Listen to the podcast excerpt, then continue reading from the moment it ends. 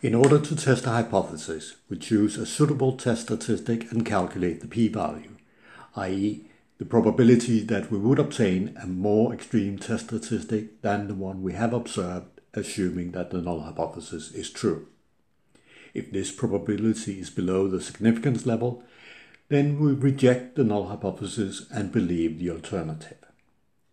This means that when the null hypothesis is true, we reject it whenever we get a suitable extreme test statistic, a test statistic so extreme that the probability of getting a more extreme one is below the significance level. Consequently, we reject the true null hypothesis with a probability equal to the significance level. Of course, rejecting a true null hypothesis must be considered an error. This is clearly not what we want to do. We can lower the risk of this type of errors, the type 1 error risk, by using a smaller significance level. So, the significance level is our accepted level of risk, a level that we have chosen to live with. Lowering the significance level makes it more difficult to reject a null hypothesis. The data have to be less consistent with the hypothesis to be considered strong enough evidence to reject the null. Clearly, if we make it more difficult to reject the null hypothesis, we will also make it more difficult to reject the null hypothesis when it is false, when it should be rejected. This leads to another kind of error, the type 2 error, failing to reject a false null hypothesis. We cannot eliminate both risks, the risk of a type 1 error and the risk of a type 2 error. So we choose to control the risk of a type 1 error by choosing a suitable significance level. The risk of a type 2 error then depends on a number of things. It depends on how far the true parameter value is from the hypothesis value. If it is far away, then the falseness of the null will be easy to detect, and we will make fewer type 2 errors. It depends on the variation in standard deviation of the data. With less variation, it will be easier to see the system in the data, i.e. that the population parameter differs from the null value. So we will make fewer type 2 errors. It depends on the sample size. Larger samples contain more information, and with more information, we will be better able to see that the population parameter differs from the null value. So, we will make fewer type 2 errors. And finally, it depends on the test statistic. There's more than one test statistic for testing a given hypothesis, and not all of them are equally powerful. In this context, power is the probability of rejecting the null hypothesis.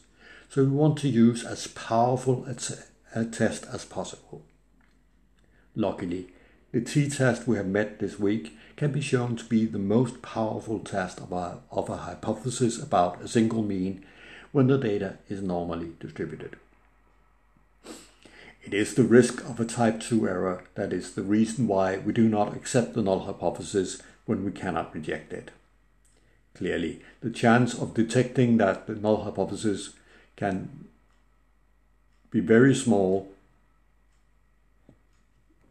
Try that again. Clearly, the chance of detecting that the null hypothesis is false can be very small if the effect size, the difference between the true parameter value and the null value, is small. In our example in the video, the fact that we cannot, based on the data, rule out that there may be no systematic difference between the returns on the two markets may just mean that the difference is too small to be seen with this data. So we limit the risk of making mistakes by choosing a significance level, a level of risk we can accept, and using as powerful a test and as large a sample size as we can get. We should also be careful to only use testing when we have a pre-specified hypothesis that we want to test. Only run the risk of making errors when the test is necessary. And we should be honest. We will not go fishing in the data after significant results. We will not look at the data and then, based on what we have seen in the data, decide what hypothesis to test, as this will invalidate the guarantee provided by the significance level. and we will not test 20 different colors of jelly beans, not without taking into account that we have tested 20 times.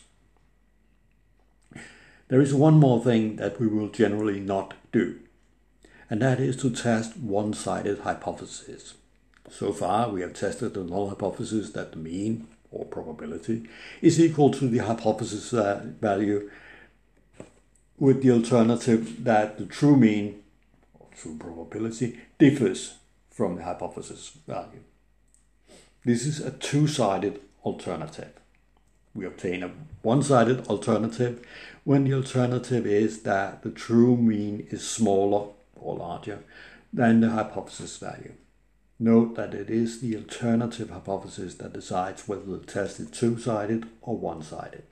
It is not the test statistic nor the p-value. It is the alternative that decides. When testing a one-sided hypothesis about a mean or a probability, we use the same test statistic as when we have a two-sided hypothesis. But we only use one of the tails to calculate the p-value, as it is only either positive or negative values of the test statistic that are evidence against the null hypothesis. The tail to use is the tail corresponding to values in favor of the alternative.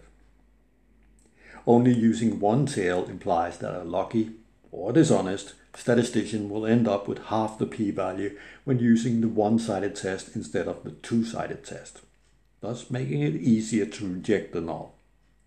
So one-sided tests may be a way to cheat. And as nobody likes to cheat, we will not use one-sided tests because our peers would then suspect us of cheating. We will also not use one-sided tests because reality has a habit of surprising us. Sometimes, even though we are absolutely sure that the true mean is larger than the null value, it turns out that the data indicates that it is in fact smaller. If we use the wrong-sided test, there is no way of making the right and interesting conclusion without actually cheating. And nobody likes a cheat. Finally, we will not use one-sided tests because the approximate tests, such as our test for single probability which we met in the introductory lecture, the approximation works far better for two-sided tests than it does for one-sided alternatives. When approximating the p-value, one tail will be too small, the other too large, but using both tails as we do with the two-sided test, the true errors more or less evens out. So, to summarize, remember that whenever you test a hypothesis, there's a risk of falsely rejecting a true null hypothesis, as well as a risk of failing to reject a null hypothesis when it is false. We cannot make decisions without risk. We limit the risk of the former by choosing a significance level and the risk of the latter by using as powerful a test as possible. Be honest when you test, and do not test hypotheses unless they are of interest. Do not use one-sided tests.